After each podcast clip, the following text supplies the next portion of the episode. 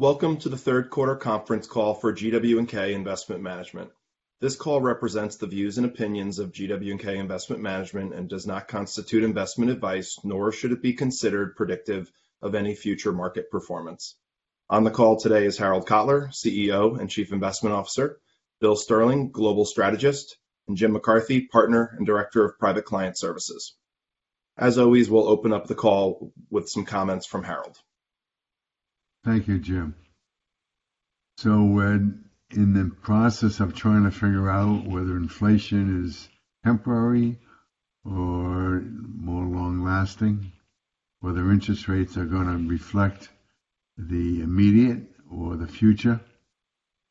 Uh, meanwhile, the backdrop is earnings are great at the corporate level, and the country is going back to work. So we have just a multitude of cross-currents in a world that is politically stuck, but knowing full well we're gonna get some legislation. So We're at the crossroads.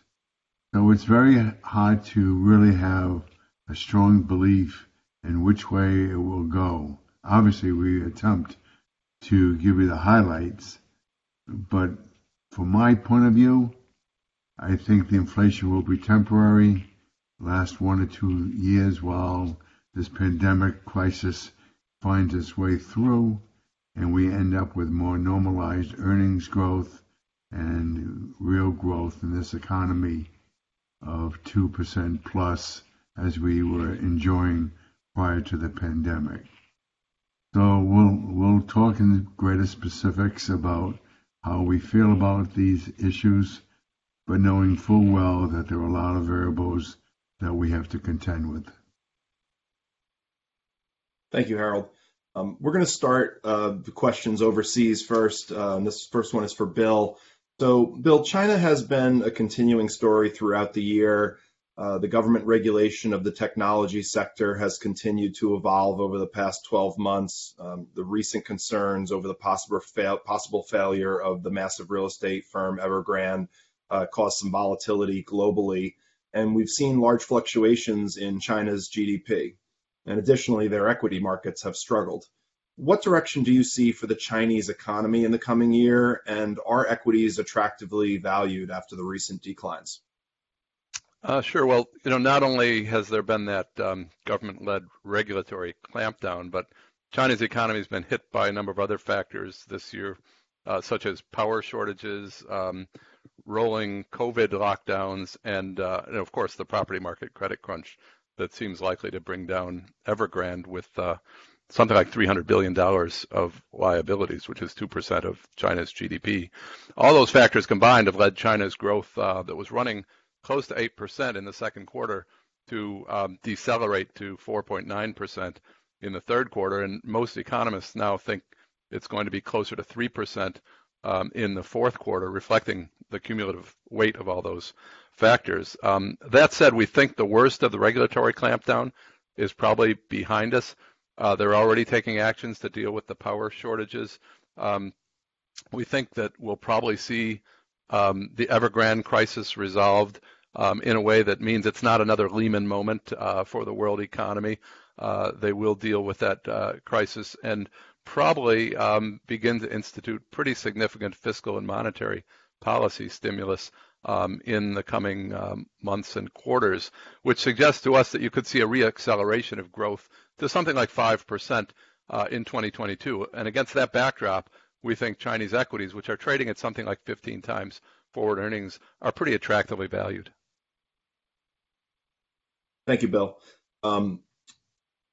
Inflation has uh, continued continues to be a lead story in the financial news. You know, as Harold mentioned, we do believe it'll it'll mitigate over time, but but many experts question whether it's transitory and maybe it can persist for an extended period. So um, back to the inflation topic, Harold. Do you feel that some of the supply chain issues, inflationary pressures such as shipping and semiconductor chip shortages will ease anytime soon?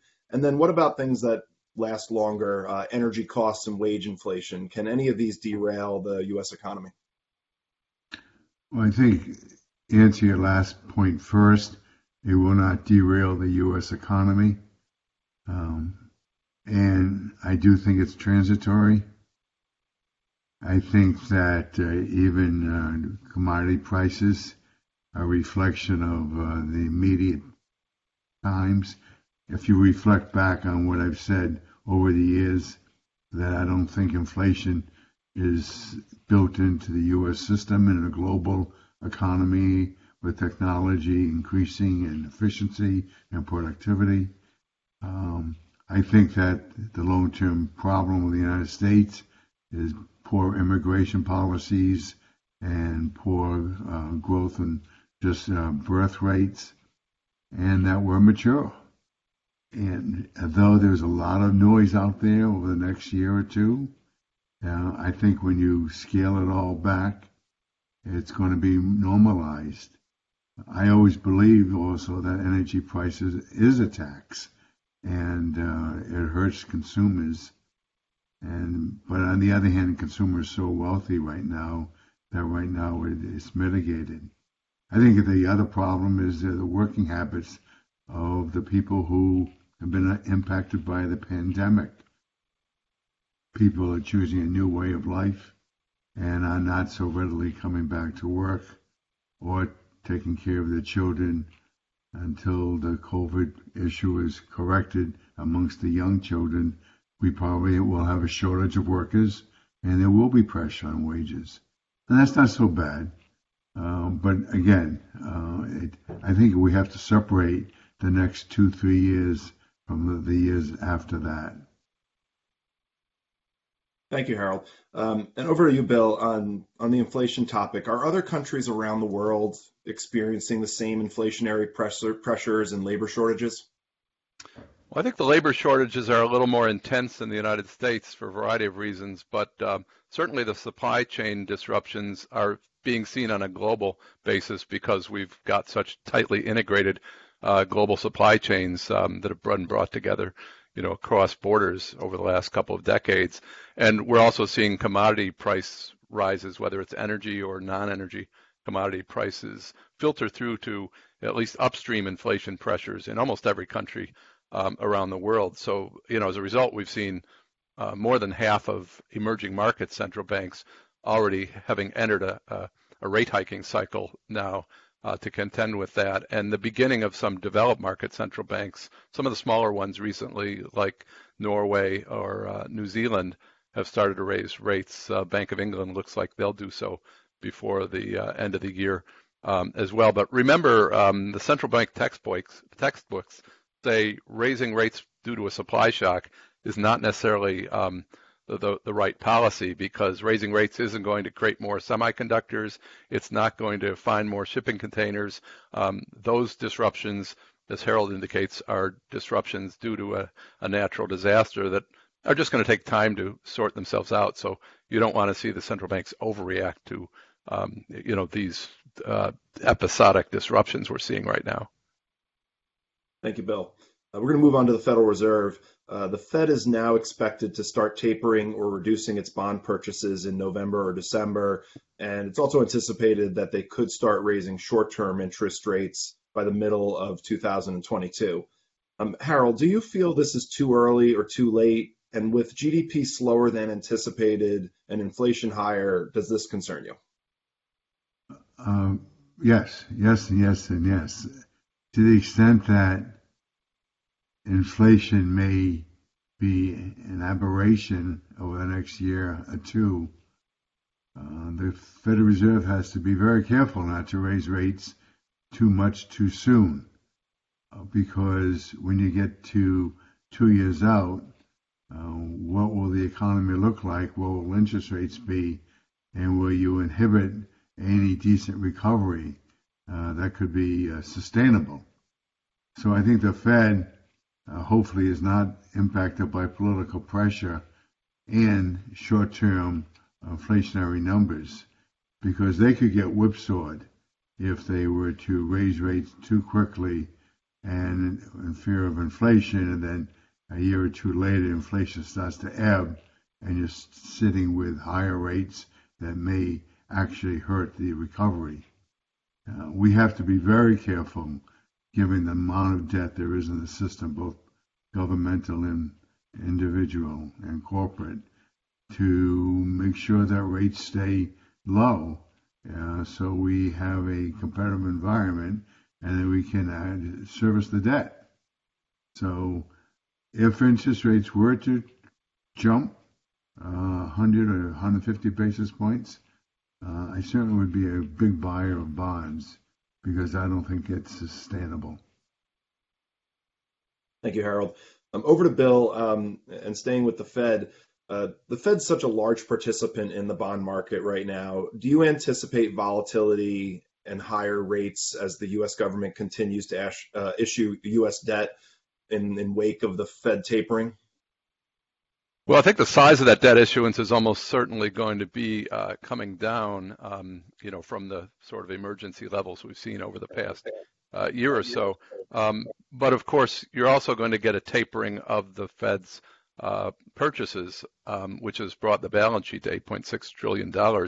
And the whole point of that quantitative easing, the large scale asset purchases, was to keep downward pressure on rates to help the economy recover. So as they back away from that over the next uh, six to eight months, uh, you could see some upward pressure on rates, but there are going to be some limiting factors. Harold's already pointed to some of them, um, but certainly the fact that you've got uh, about almost $12 trillion of negative yielding debt still around the world, much of that being in Europe or zero yielding debt in Japan, um, you know, suggest uh, that could keep uh, U.S. yields from rising too much, even as the Fed uh, moves into that taper and stops buying so many, um, you know, so many long-term treasuries and mortgage securities.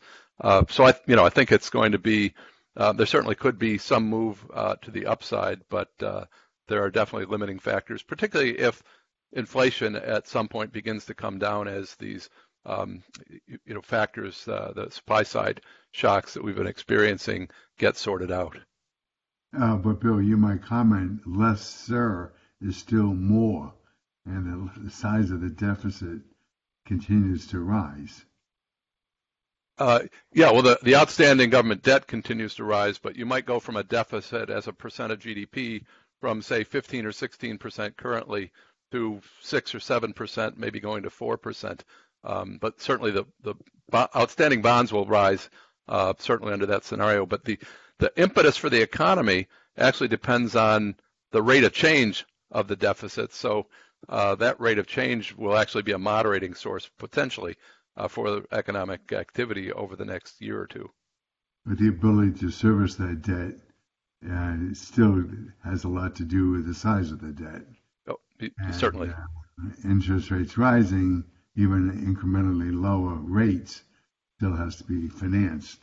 So right. both, uh, I think, are contributing to what we're worried about. Mm-hmm. Uh, Harold, to Bill's uh, point about negative interest rates around the world, I mean, if rates move up even a little, let's call it another 50 basis points, a half a percent in longer term rates, does does it become a lot more attractive for global buyers to to enter the U.S. markets? Probably, um, if they're looking for a return. Um, look, there's a lot of money chasing opportunities, and any incremental move vis-a-vis the world will be uh, to the advantage of the U.S. dollar we're lucky uh, that we're the currency of the world because it's it's liquid and it's available and has a positive return. On the other hand, given the level of inflation, uh, at least for Americans, the return probably is zero to negative on, uh, on a real basis. So uh, there could be more upward pressure than anybody would like. I hopefully that doesn't occur. Uh, but um, the vigilantes out there will, uh, will, if they get scared, if you have a quarter where inflation seems really uh, uncontrollable, or the Fed has lost its ability to control, or is behind the curve, uh, you could have interest rates pop. We're going to move on to uh, the equity markets now. Um, so, Harold, uh, markets took a bit of a breather in September. The S&P 500 was off over 4%. Um, do you feel that equity markets still have upside over the next six to 12 months? And, and could anything such as slowing corporate earnings, the Fed, or debt ceiling discussions derail the markets? Well, the market is driven by earnings and cap rates. So if interest rates stay where they are today, and the government yields, even at a 20 multiple, the return on the equity market is 5%, with yields in governments at 1%, 1.5%, it's still attractive. But it's totally based on the earning trend, which I think will continue at a slower pace. And um, there's going to be consolidation. We've had not only has the market been down 4%, there's a lot of movement. Many stocks haven't gone down at all, and some many stocks have gone down quite quite a bit. So we're in a transitory time. It's not all in or all out. I think it's a stock picker's market, and you have to be careful and knowing full well valuations are full, but also knowing there's a lot of liquidity in the system and the risk on trade is still in progress. But you have to be much more careful than you've been in the last uh, year or two or three. Thank you, Harold. Um, back to Bill, and I was hoping you can give us an update on the economies across Europe and Asia and how have the economic recoveries progressed? Are they open? Have COVID vaccination rates improved since earlier this year? Uh, you know, well, Jim, we've seen a lot of mixed trends, um, you know, globally. The U.S. looks like its growth rate moderated quite a bit in Q3, partly due to the Delta variant. Uh, China slowed for the reasons I mentioned before. Uh, but Europe looks like it's been going gangbusters, maybe 8% annualized GDP growth in, in Q3 as their vaccination rates have actually caught up with and then exceeded uh, those in the United States. So the reopening is going pretty well um, in Europe. You know, elsewhere in Asia, um, the the giant Indian economy had a very rough second quarter because of the Delta variant, but uh, things have improved uh, pretty dramatically uh, there, and uh, the IMF now expects 9.5% GDP growth for India next year. So um, the global economy looks like it's probably going to reaccelerate, um, particularly after the two giant economies, U.S. and China, slowed in the, the third quarter, but look like they could be, um, you know, poised for better growth in 2022. Thank you, Bill. A final question for Harold, and we touched on some of this already, but uh, the labor markets in the U.S. have been a struggle. Uh, most recent jobs report was disappointing 194,000 jobs created versus an what was supposed to be around a half a million in September. Um, is it going to be a long road back for the U.S. labor markets? I mean, what will it take to get people off the sidelines? Well, they may be there permanently. Uh, people have learned lessons of how to live differently with a pandemic and um, concerns about the health of children, health care, and uh, child care it's it there could be a, a, real shortage of labor in this country, which has some benefits, of course, that those who are able to work will get uh, higher wages, which will help them enjoy middle class lives. But there is an issue here. Again, going back to population growth, going back to immigration. Um, now we have a different mode of attitudes, psychology there's a shift. I think one of the long one of the long lasting event effects of the pandemic is not the inflation, it's not uh, the, the supply sh- uh, chain problems. They'll correct. Business knows how to correct. It may be uh, the shrinkage of the labor market and what that really means for businesses to find competent workers at all levels of the economy. And that may put pressure on wages, which will be okay, but shortages is not a healthy thing. And how we have technology on our side, but these these are these these could be constructively difficult things to address in the short term, and we have to watch this. This is, I think, uh, the biggest X factor in the current economy that may have long-lasting implications. Thank you, Harold. That concludes our call. I wanted to thank everyone for listening this quarter. As always, please do not hesitate to reach out with further questions.